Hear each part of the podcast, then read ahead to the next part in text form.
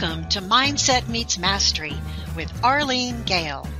We're talking about the stories we tell ourselves, the mindsets, myths, and misinformation that can hold us back, and then turning our focus to action steps that bring about success mastery in business and life. The goals are to define success on our own terms and to master that success without excuses or apologies.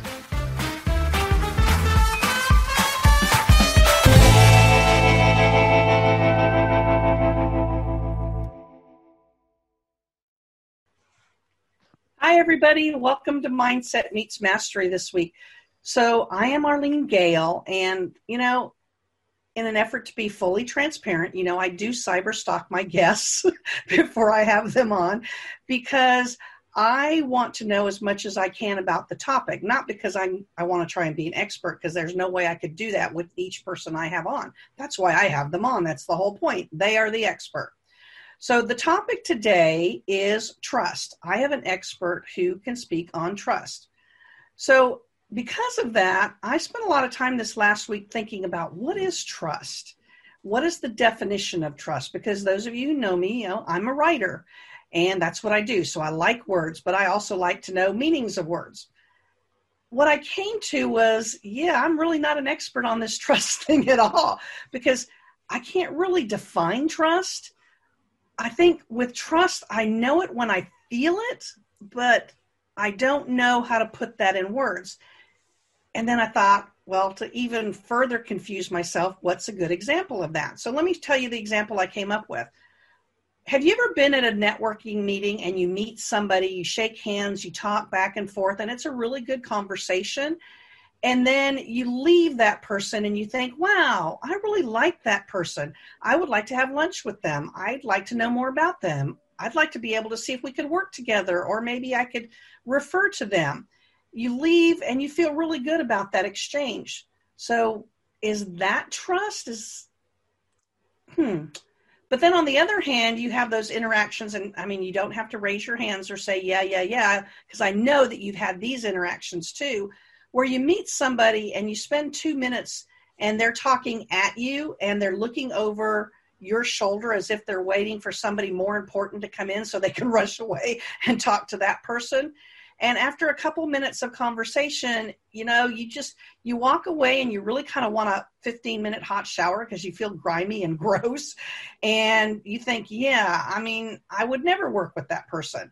So does that mean that they did not instill any trust in me I don't I don't know. So lucky for me and lucky for the rest of us, we have my guest expert today. His name is Dr. Yoram Solomon, and he actually really truly did write the book of trust. So there. I mean, enough said, right? No, because there's so much more depth to him than that. He's written 12 other books, but he and he's done like 300 articles. He was a creator of Wi Fi and USB 3.0. He has 22 patents.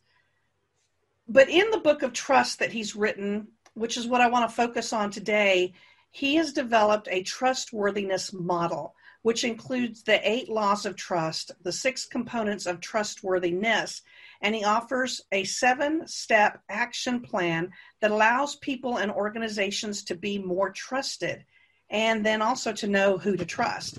And all of this expertise and information that he's developed, he's developed based on original original research. So please help me welcome my special guest today, Dr. Yoram Solomon. Yay! Hi, Yoram. How are you today? I'm great, Arlene. Good to be here with you good to be uh, it's good to have you here and you know you've got so much expertise and so much wonderfulness about you that I, I could go on forever and ever about all of that but um, but I won't because I want to put you on the spot. Are you ready? No, but but we have time. Why don't you? Yeah, that's I, I'm Enough fine. about me. Yeah. Put me on the spot. Put you on the spot. Okay, here goes. You want the truth? You can't handle, handle the, truth. truth. Okay, yeah. I see how it's going to be. Okay, it's not about truth, it's about trust. How do you define, as an expert, how do you define trust? Well, it, it's kind of funny because it goes back to how did I end up dealing with trust? 30 years ago, I was an engineer. I worked for an engineer a big part of my life. And how do I end up talking about trust? Well, being an engineer, one of the things that was kind of my specialty was always to be the innovator. So I, I got fascinated by innovation, by the process of innovation. And at some point, I you know, when I was working on my PhD dissertation, the topic I ended up coming up with is uh, why are people so much more creative when they work in startups than when they work in large mature companies? Hmm. And so uh, I did that, and and two years of research, 348 page dissertation. And, and if you ask me to summarize it by like one sentence, I actually can summarize it by two words culture, innovation culture. And so then I started researching culture, innovation culture. And uh, what I found was that um, I can break it down into three elements the super the leader willing to give autonomy the uh, employee willing to be accountable. And then within the team or people colleagues peers at the same level the willingness and the ability to hold a constructive disagreement. So i was just about finished done writing my book number seven culture starts with you not your boss. And uh, as it was being edited I, I, was meeting with a company to try and help them build a culture of innovation. So I'm asking them questions for about 20 minutes, and within those 20 minutes, the uh, what I realized is something very fundamental. They can't do all those three things that they need to do in order mm-hmm. to build the right culture. And the reason is because there is no trust. And, and I started thinking more and more and more about that. And when the book came back from editing, I added one more chapter. And this was the first time that I ever wrote and talked about trust. And so for that entire book, that was the one chapter that was never edited. That was mm. really only edited by me. I think it was like a six-page chapter. It's it's a relatively uh, small book uh, anyway.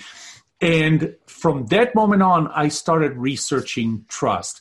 And since you asked what is the definition of trust, and that obviously was one of the most important things for me, and that is to define it. And, and the way for me to define it, first look at the dictionary. Well, that was useless. Then yeah. look at other people and other researchers and other authors and, and speakers that talk about trust and see how they define it. And then start looking at different cases and different scenarios and this is what helped me come up with the eight laws of trust, which is how trust behaves, the six components of trustworthiness, and eventually that seven step. But it really starts with what is trust. And to me, the definition I use for trust, and it took me a while to come to that definition, it's your willingness to accept the possible negative consequences of giving control over something you have to someone or something else. I know it's a mouthful, and, and it is in the book, uh, and, and every now and then I post this, but it's again your willingness to accept the possible negative consequences of giving control over something you have to someone or something else. So, in in my head, what's coming up, which may may terrify you, I don't know. Um, what's coming up for me is creating a safe place for dialogue. Is that part of trust? Well, first of all, uh, I'm ex 35th Airborne. Not a lot of things terrify me. but, now, that's a whole different trust issue. Getting into an airplane and doing the kinds of things that you had to do in your how many years of service flying for the Israeli Air uh, Force? Well, no, actually, uh, five five years active, 10 years uh, uh, reserves and then when I came here to the U.S., I, I, volunteered as a pilot for the U.S. Air Force Civil Air Patrol. But you, you said something interesting. You said it's creating a safe place, and, and I disagree with that. Uh, and I'll tell you why. It's it, it's not that I disagree with, with the concept. I, I, I no, no, no. I, I will refine it a little for okay, you. So cool. there is something. There's a chart in my book where I say that trust depends, or or the level of trust correlates directly to your level of fear. And the level of fear correlates to the risk that you're taking. And, and, more specifically to the perception of the risk that you're taking. I may not need to trust someone to do something simply because I don't really get how risky it is. Right. So I, I need, I fear it less, and therefore I need a lower level of trust. If you think of this as a, a chart, okay, graph, where on the x uh, you have on the x-axis you have the level of risk, the perceived level of risk, and uh, on the y-axis you have the level of trust that you need to mitigate that risk. Anything and and think of this this being a line a linear line. Anything below that line is the danger zone. That means that your perceived risk is higher than the level of trust you currently have and everything above it is the safe zone so you have more trust than what's needed at least in your mind to compensate for the level of risk that you're taking. So it's not that that it's the safe zone.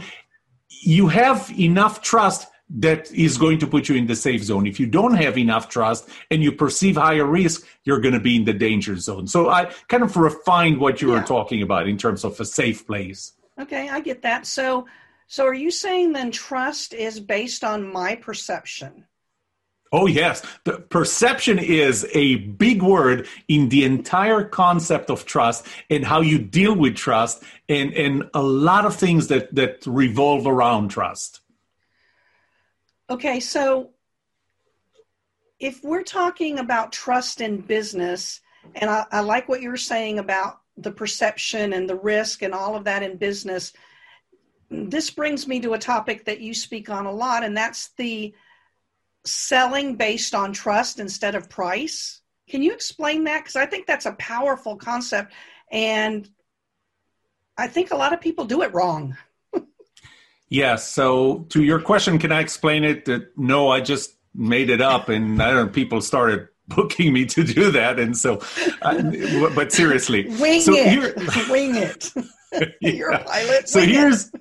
It it was kind of interesting because I asked, I did a survey a couple of years ago when I asked a simple question and I started open ended. And the question was, What is the most important quality for you in other people?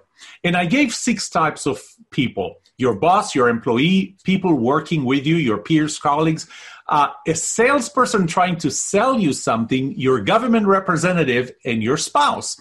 And the question was, what is the most important quality for you in them? And I got a long list of qualities and narrowed them down based on how people responded to them. Then, when I was down to five, I sent it out as a survey to a larger sample, 363 uh, people to be uh, precise. And uh, then I just asked them to to rank uh, off the actually not even to rank off the top five, which one is number one? Well, trustworthiness came in as number one 61.2% of the time. So this is more than the next four combined. Okay. Oh, wow. But the interesting thing is that one, trustworthiness was not the top one in one of those types, one of the six types of people, trustworthiness was not number one. And I'm sure you're going to get back to me and ask which one. But right now you asked about salespeople. Salespeople, in a salesperson coming to you trying to sell you something, trustworthiness was ranked the highest, the absolute highest with 76.7%. And so I asked, you know, this is interesting. So if trustworthiness is the most important quality for you in salespeople in 76.7% of the time, then uh, are you willing to put your money where your mouth is? Mm. So the first question is, and, and I asked, I provided a scenario. So this was a follow on survey. And I provided a scenario. In this scenario, there were two salespeople coming to sell you. It was a $10,000 project. And the question was, um, uh, if they, you know, and I described it in, in detail how one of them is very trustworthy. The, the, the one who's trustworthy, you can see that they really care about you, care about what you get out of the project, and not necessarily just what uh, how they sell it and how quickly they get their commission. The other one really came across as, as very untrustworthy, based on those six components of trustworthiness that I developed. So I I asked, I, I provided those two profiles, and I asked people when they came back and gave you the quote, the quote was for the same price, which one would you choose? 100% said the trustworthy one, which is kind of obvious. But think about what this means. It means that when a trustworthy salesperson sells against an untrustworthy salesperson, the trustworthy salesperson gets the business 100% of the time. Not 90%, not 95%, not 99%, 100% of the time. But then I started asking, well, again, can you put your money where your mouth is? What mm-hmm. happens if the trustworthy salesperson asks for 10% higher price? Mm. 100%. 100% would still go with the trustworthy one. Wow. 20%, 50%. And based on the responses that I got, because I gave really four options, I'm going to go with the trustworthy one, I'm going to go with the cheaper one. I'm not sure, but it's one of these two, or four, I'm not doing it with any of them because this one is too high and this one is untrustworthy. Based on that, I developed a, a model, a formula that gave me this number. Note this to be on equal footing, a trustworthy salesperson versus an untrustworthy salesperson, the salesper- the trustworthy salesperson can sell the same product and same service for 29.6% higher price just to be on equal footing, just to be on a you know break even point with an untrusted. I can sell it for 29.6% higher price if I'm trustworthy and the other person is not. There's so, money in it. Yeah, so there's money in that. So okay, so back to which one? Remind us the question and the answer. Which one? Which one? Which one? What? Oh, which I have one no was okay. picked of those six categories? Oh. So here's so here's what happened. So you know, on average, all six categories, sixty-one point two percent. However, and I was shocked in one of the categories, trustworthiness was not number one, and the answer is right after this commercial. No, I'm kidding. Uh, the answer is this: uh, leaders. When oh, really? I asked leaders and th- this created a whole new topic because wow. when I ask leaders, what is the most important quality for you in your employees? Number one, 47.5%, almost half, willingness to work hard. Number mm. two, 39% was trustworthiness. But number one was willingness to work hard. And, and there is a statement that Henry Ford once said. Mm-hmm. He said, Why is it that every time I ask for a pair of hands, they come with a brain attached? Arlene, this is 2020, and yeah. leaders still think this way. And to me, this is the leadership failure. There's, by the way, another side to it, and this is when I asked employees about leaders. Again, you know, uh, this would fit within the other five, where trustworthiness was number one. But number two, and this is the, the only place where this was number two because in other places it was lower, willingness to take risk. Employees want their leaders to take risk. Number one, they want them to be trustworthy. Number two, they want them to take risk. You know what? They want you to take risk on them they want you to give them autonomy which which kind of close the loop with uh, what i found is missing in companies that are not innovative and not productive. So but doesn't that just kind of playing with words isn't that really the employee wants their leader to trust them? To yes, give uh, them an assignment and then get out of the way so they can get it done Exactly, exactly, and there is a great definition for uh, for what is required for creativity and, and, the autonomy required from creativity by Teresa Amabile, who is someone that I, quoted her a lot in my dissertation because she did a lot of work on the environment for creativity in organizations. She said, and, and this is so. What is autonomy? Is autonomy, Arlene, me telling you if you work for me, hey, do whatever you like? No, that, no. that's it's not going to work. This is anarchy. This is not autonomy.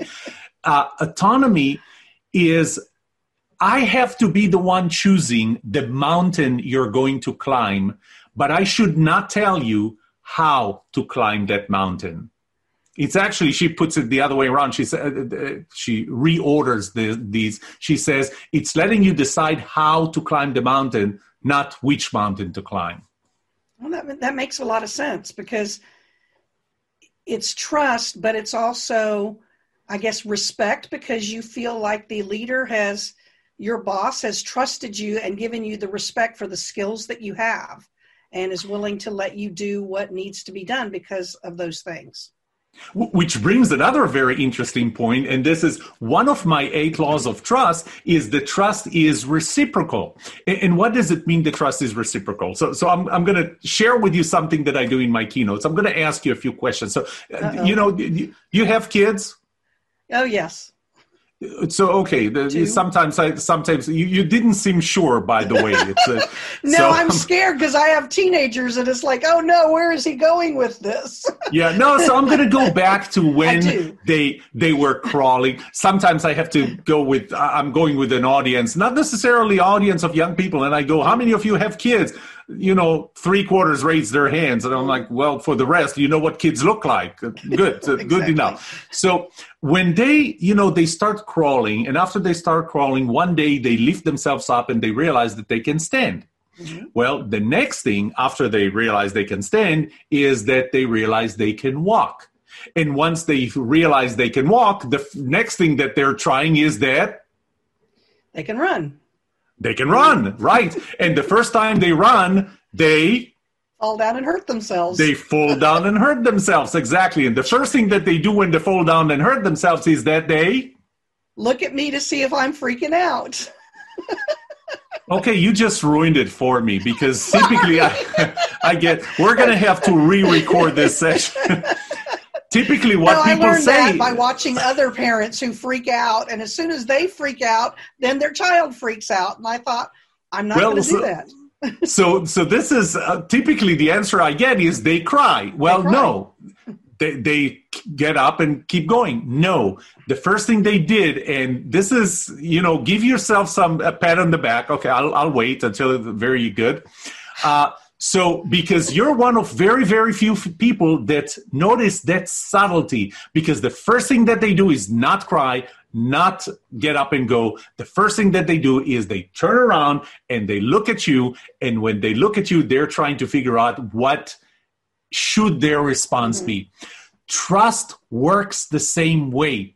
We think of the reciprocity of trust and trustworthiness only in one way, and that is if you're trustworthy, you earn my trust, then I'm going to trust you. But it actually works the other way around. If you trust me, I will behave in a trustworthy way.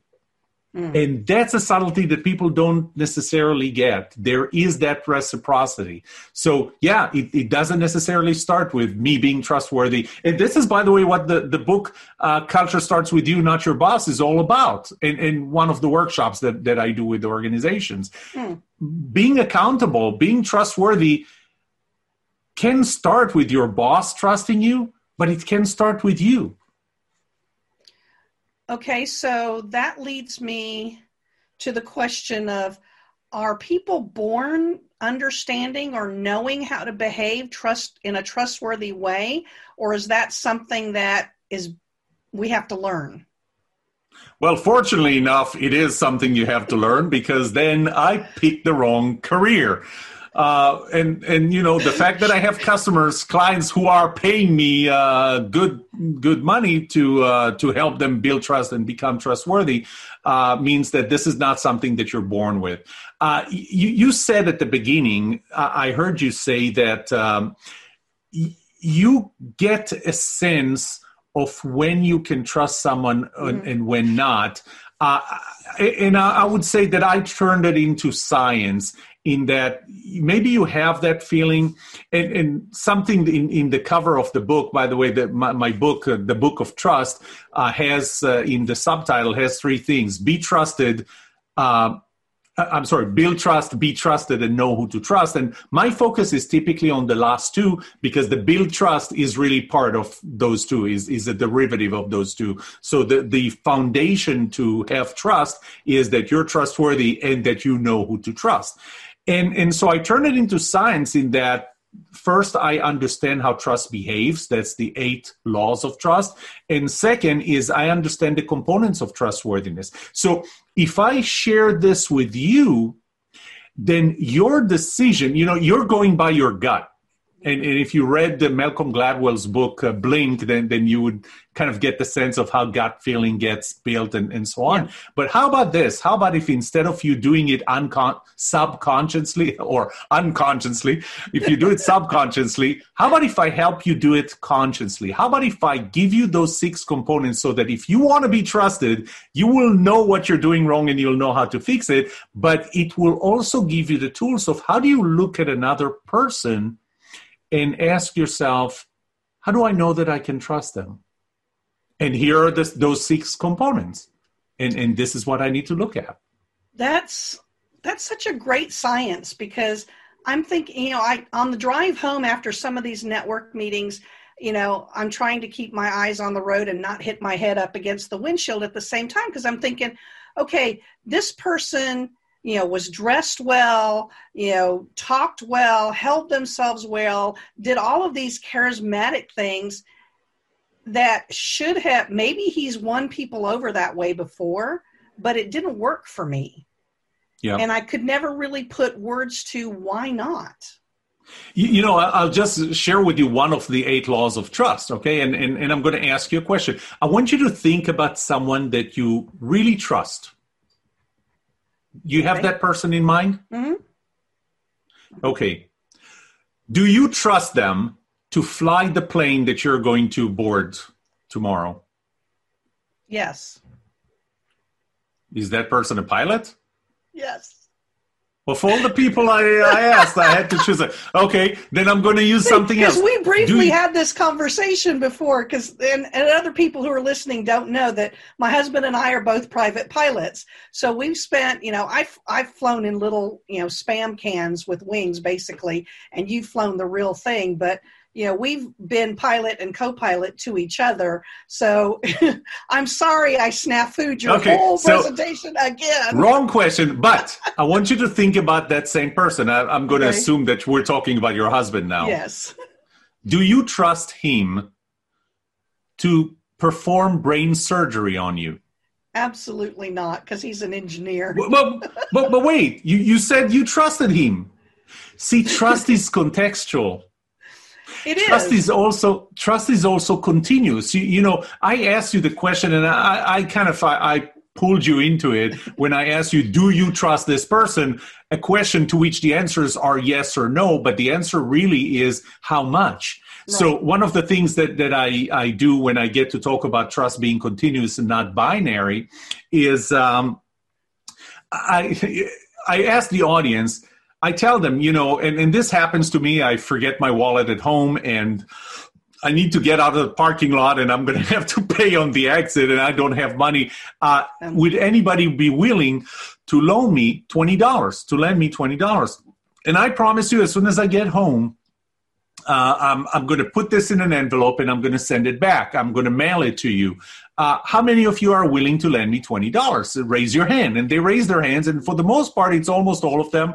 And, and, you know, if it's not all of them, I would go down to the audience and pick on the ones that did not raise their hands. so, you know, it makes sense to say, to raise your hand. And then I ask, how about $100? How about $1,000? How about $2,000? One th- funny thing that happened to me, I was in, in front of an audience of about 500 people and I asked about $20. Pretty much everybody raised their hands. I asked about $100, you know, half lower their hands. I asked about a thousand. You know, there was one hand still at the back. And I'm like, whoa, this is interesting. How about two? I don't know her. I never met her before. How about $2,000? She still keeps her hand up. And I'm thinking to myself, man, before I go home today, I must have her name and telephone number and email address because that's the easiest $2,000 I can ever make. Absolutely. But trust is continuous. So it's not I trust you or I don't trust you. The question is, how much do I trust you? Right. Well, that makes sense because I wouldn't trust him to perform brain surgery, but I would trust him to help me pick somebody who's qualified to do the brain surgery. So, so yeah. And and for me in my business that's also part of staying in your lane. you know, as a book writing business coach, there are people out there who are marketing themselves as book writing business coaches and I get compared to them all the time and I first of all I don't get sucked into that because I don't like comparisons. It's like if you want to know what they do or don't do, call them. If you want to know what I do or don't do, let's talk about that. But you know, it's somebody who wrote a book and the book did well, so now all of a sudden they're teaching it. That's not staying in your lane. I mean, so I, I believe very strongly that we're each born with skills that direct us on that super highway to success and that we should stay in that lane. I guess that was the long way of saying that. I, I don't. I don't think that that we were born with it, and th- this kind of goes okay. into something that that really was. Uh, remember that I started with creativity and and how what makes people creative. I think that there are four things that make a person creative or even successful in in a specific area, uh, and and you know maybe genetics is part of it. Maybe we do have a few things that lend themselves better to one occupation versus another, one service, one one offering versus another. But another part of it is the things you have gone through from the moment you were born until today, because those things did shape you. You know, we are the right. sum of our experiences. The third one is um, the environment in which you're in and, this goes directly into my uh, specifically organizational environment goes directly to my phd research of the environmental culture that affects people's creativity. And i, I can't tell you how many of those elements that i, I found had the statistical significance of less than 0.0001 which is really really strong correlation but then the fourth one are things that you can do right now. And I, I even developed a process when, when that was my focus area. I developed a four step process on how you increase the quantity and quality of your ideas. So, bottom line is, I, I don't think that you were born to do one thing. I think it's a combination of your genetics or, or you know certain things that you were born with but it's also what have you gone through from the day you were mm-hmm. born until today? What is the environment in, in which you operate? And certain things that you can do now to affect your success or failure in the specific area. And and i 100% agree with you on that. And part of that for me when we're talking about trust it's those environmental components or some of those other components as we're growing up that have people struggle with the ability to trust.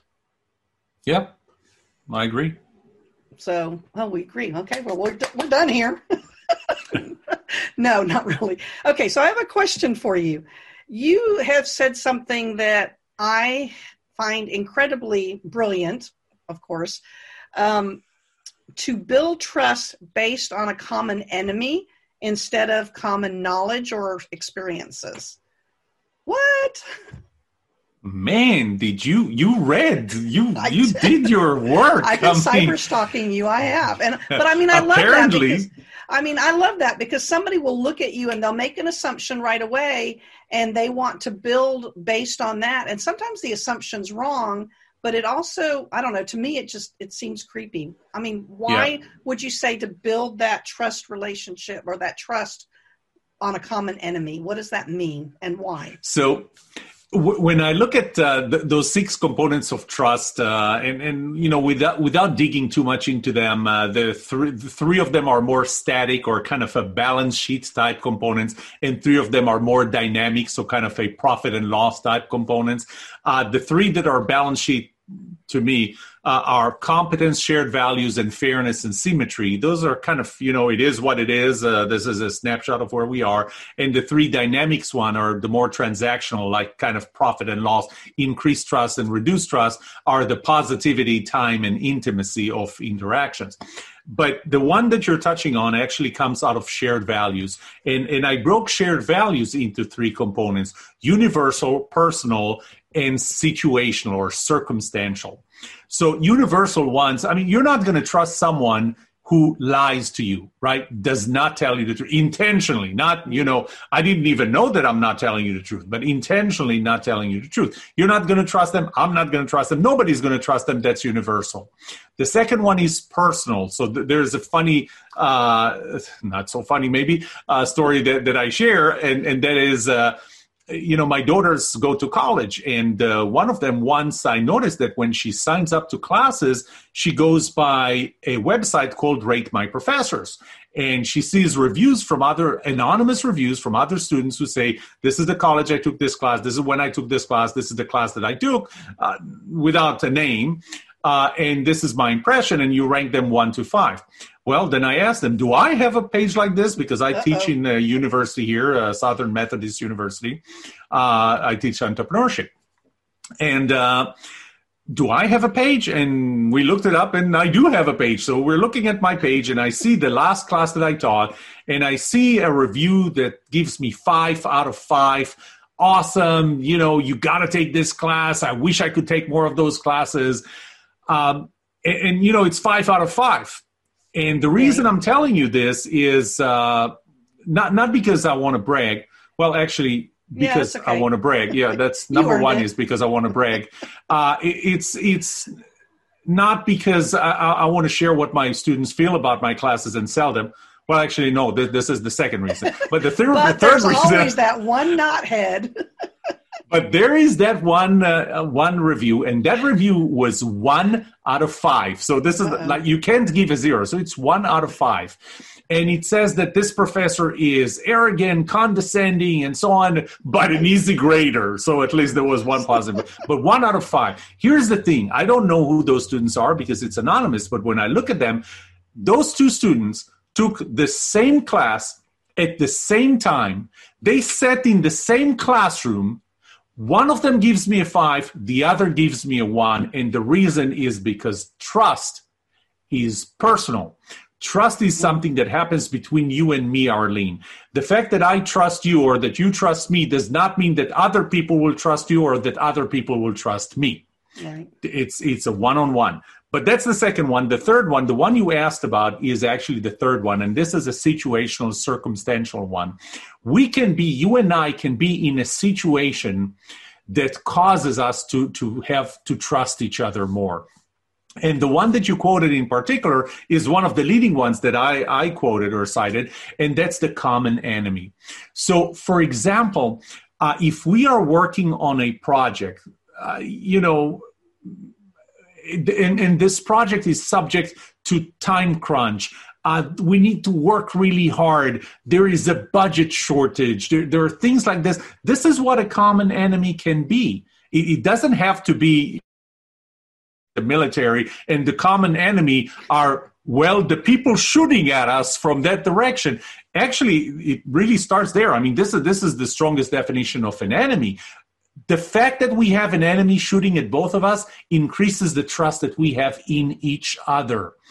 Uh, the fact that we have a budget crunch, we're both on the same team, there's budget shortage, that builds trust between us. There is a common enemy that both you and I are subject to, and the bigger the impact of that common enemy is on us, on our success, on how we're satisfied with our job, increases the level of trust between us.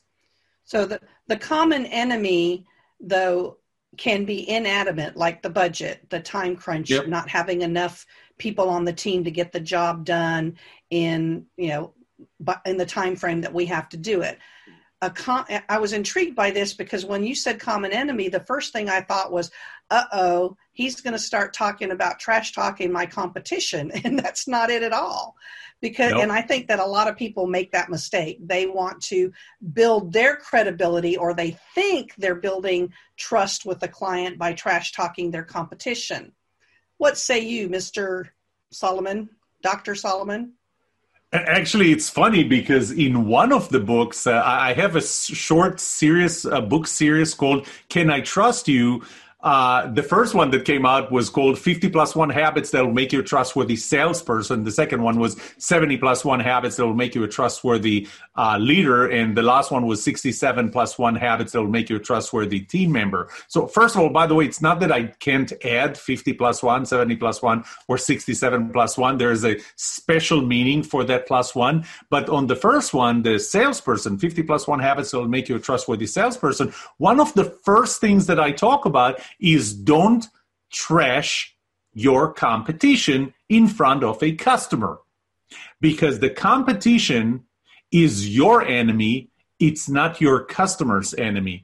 And when you start trashing your competitor in front of a customer you are not building trust with that customer. Right.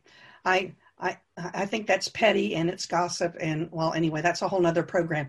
I love your plus one philosophy. I'm just saying because to me, you're whatever number plus one. that's all about you know giving them more than they expect. I mean, am I kind of on the right track there? Why do you do that? That's an excellent point. That's an excellent point. Completely wrong. incorrect, though. but fine. The the plus one here is not. You know, if people buy the books because they think the plus one means that I'm getting you something bonus, that that's great. That wasn't the reason. Uh, the plus one is something that's common to all those books. Um, and I actually one of the top ten habits that I included in the book of trust is that plus one. And the plus one is, you know, I took you through a book with 50 habits that will make you trustworthy salesperson, but there's a plus one. All 50 told you how to be more trustworthy by that other person. That plus one, which is the same for all books, is know when to give up know when to give up because I'm Arlene, I'm going to do my best to be trusted by you. The only thing I can do, and I'm going to take you through uh, trust law number eight.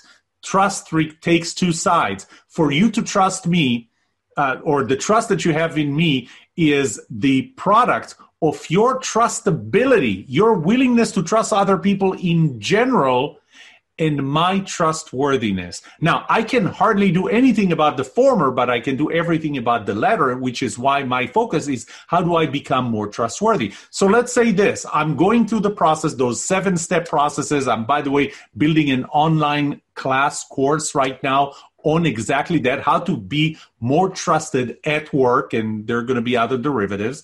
Uh, but essentially, I'm teaching you how to be trusted how to be more trusted. Uh, uh, let, let me take it back. How to be more trustworthy, but that still doesn't mean that you are going to trust me. And so this plus one is know when to give up. I did everything. I did everything by the book.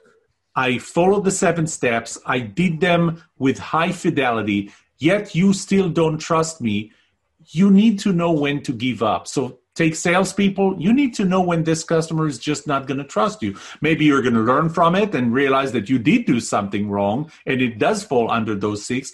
Maybe it's just that this customer will never trust you. Doesn't matter how trustworthy you really are. So That's that the plus then, one. Does that then become a matter of personality, something that you may or may not be able to change? for the majority, eh, the, the, the number one source of why this will never happen is that shared values element and specifically the personal shared values of this element.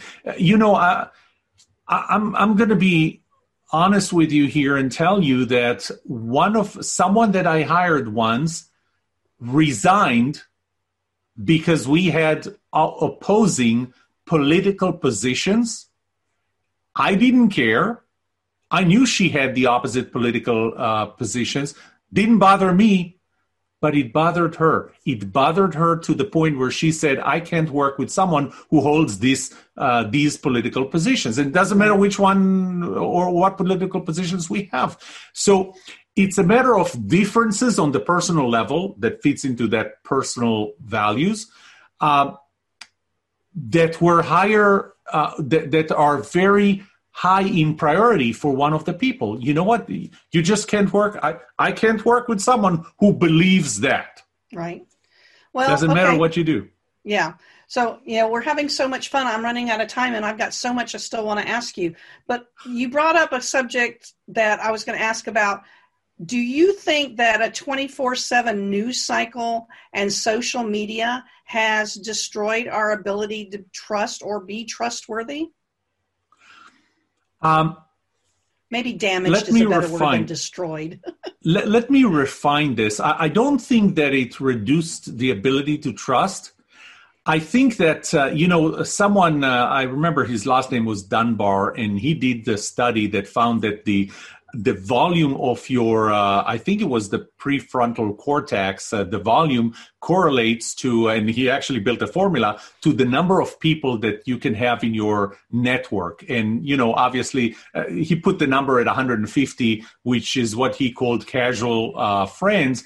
But then there's you know 50 of them you can trust more five of them you can really really trust and, and so on and and there's a larger network so you know if you look at mm, LinkedIn or, or Facebook, uh, maybe I have 3,000 people that I call friends, but this is really Facebook friends. How many of them can I trust?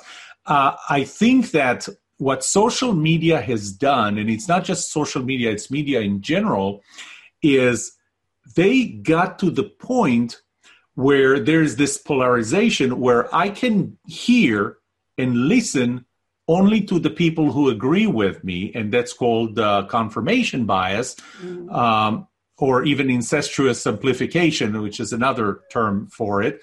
But um, I think that that's what happened. What happened is it actually the way social media works now, and and uh, and even the media, it helps me trust people who agree with me more, and trust those who don't agree with me less so it's been it's been divisive, but the trust is still there. It's just that we're relating, we're trusting with people who we relate with or we agree with, and not with yep. the people we don't. Okay, that yeah, and, and I wrote about. I wrote about it in the book of trust. I think that the level of trust that you have in you to spread among people you know is limited and fixed. And so the question is, how do you spread it around? And what social media and media in general have done is that they pulled people who agree with me into those 150 and pushed people who don't into outside of that group. Okay, that makes a lot of sense. Well, I want to move a little bit, change the subject a little bit because I am a book writing business coach. And what I do is I help people do what you've done now 13 times to write books that are powerful and profitable ways to build their business because I think that there's a credibility factor in there too. But I'm not going to put any more words in your mouth. I want to know from your perspective why, you know, you're a busy person, you're a talented person, you've got great skills outside of book writing. What on earth would make you write one book, much less 13? Have you thought about being a motivational speaker for to, to discourage people from writing books. yeah, okay, I'm no, not going to write any more books. Well, because what I hear from people is it's hard, yeah. it's lonely, it's this, it's that, and you know it. But there's so much good payoff, and with a book writing business coach like myself, I make I try and make it fun. I try and make it easy. And you've done something that so many people tell me they can't do, and I disagree with them. So I want to know why did you decide it was important enough to do? I think it's a personal preference. I mean, I would apply the same to reading books and not just writing books. I mean, it's uh, where where do you get your energy? Uh, you know, the, the other day uh, when the Book of Trust came out, the first edition. This is funny. So the Book of Trust is the first time that the second edition. Right now, we're at the second edition. The second edition of this book came out the same year that the first edition did. Uh, and I'll tell you why, because that would answer your question. But uh, I was out in the mail office, in the post office, to to mail a few copies of my books, and uh, you know the post person, uh, postman, uh, asked me uh, what's in it, and I said it's books, and and he looks at me and he makes this. Uh, smart aleck comment. He asked uh, did you read this book? I said not only i read it i even wrote it. But uh, so um, to me writing in speaking and you know maybe, maybe it's kind of a self-centered way because i'm uh, to, to talk about this because I'm, I'm really fascinated by trust. Writing and speaking helps me refine my thinking about trust. So you are benefiting i mean one of the things that you and, and your audience is benefiting from me talking here comes from the fact that I wrote the book. Because when I had to write it, sit down and write it, I had to, you know, things that maybe sounded so much better in my head, all of a sudden when I reduce them to writing, I'm like, well, that doesn't sound so great anymore. So maybe I need to look at it a little differently.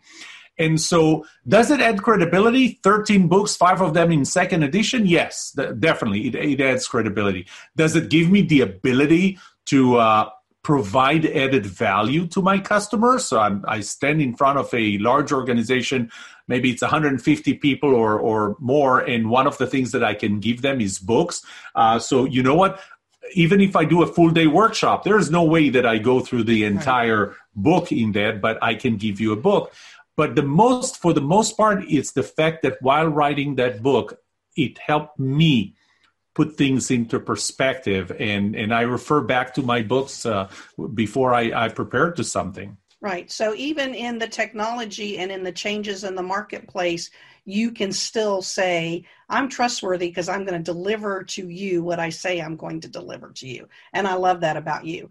So before we wrap it up, because we're running out of time, actually, probably ran out of time, but I'm loving my conversation. So, um, tell people where they can find you and connect with you and to hire you so that you can share your wisdom and your brilliance with them and their employees. Okay, so where you can find me, uh, my official address is on the Millennium Falcon. My most uh, comfortable place is in the front seat of an FA 18. But to be more serious, uh, where can you find me? I think the easiest is to say just look up Yoram Solomon. It's yoramsolomon.com. You can find me on Instagram at Yoram, Yoram Solomon. Solomon. You can find me on Twitter at Yoram, Yoram Solomon. Solomon. You can find me on LinkedIn at Yoram, Yoram Solomon. Solomon. S O L O M O N, and Yoram is Y O R A M. And in case uh, you didn't see it uh, since this is a Zoom recording. Guess what? Look right down here where you can see my email address, which is yoram at thebookoftrust.com. Oh, Yoram, you're a crazy man, and I mean that in the nicest possible way. we have well, even if you didn't. we have so much fun when we get together. It's not a surprise to me when you know our time runs out. We'll have to do this again. But thank you, thank you, thank you for your time today. I really do appreciate it. And I hope that the listeners, because I know I have become more, I think I'm going to be more attentive to how do I come off as more trustworthy. So thank you for that. So let me just first of all thank you for having me. I, I enjoy having those conversations uh, with you as well, and I'm glad that uh, your audience is going to uh, benefit from it. Uh, if there is one last thing that I can say to your audience is that the two most important questions, the answers to these two questions will have the biggest impact on your success or failure in your professional or personal lives. And these are the answers to the questions Can I trust you? And can you trust me? Absolutely. Thanks for having me, Arlene. Absolutely. So Yoram's going to leave you with that, and I'm going to leave you with this. So until next time, be mindful of the stories that you tell yourself it's only you can determine what is or is not possible for you. Don't let the world dictate your story. You get to live your story every day. And when you're ready to write your story down in a book, contact me, Arlene Gale, Arlene at bookwritingbusiness.com. Go to my website, bookwritingbusiness.com, and go to the freebies tab and see what kind of little jewels I have for you there. Until next time, go write your book.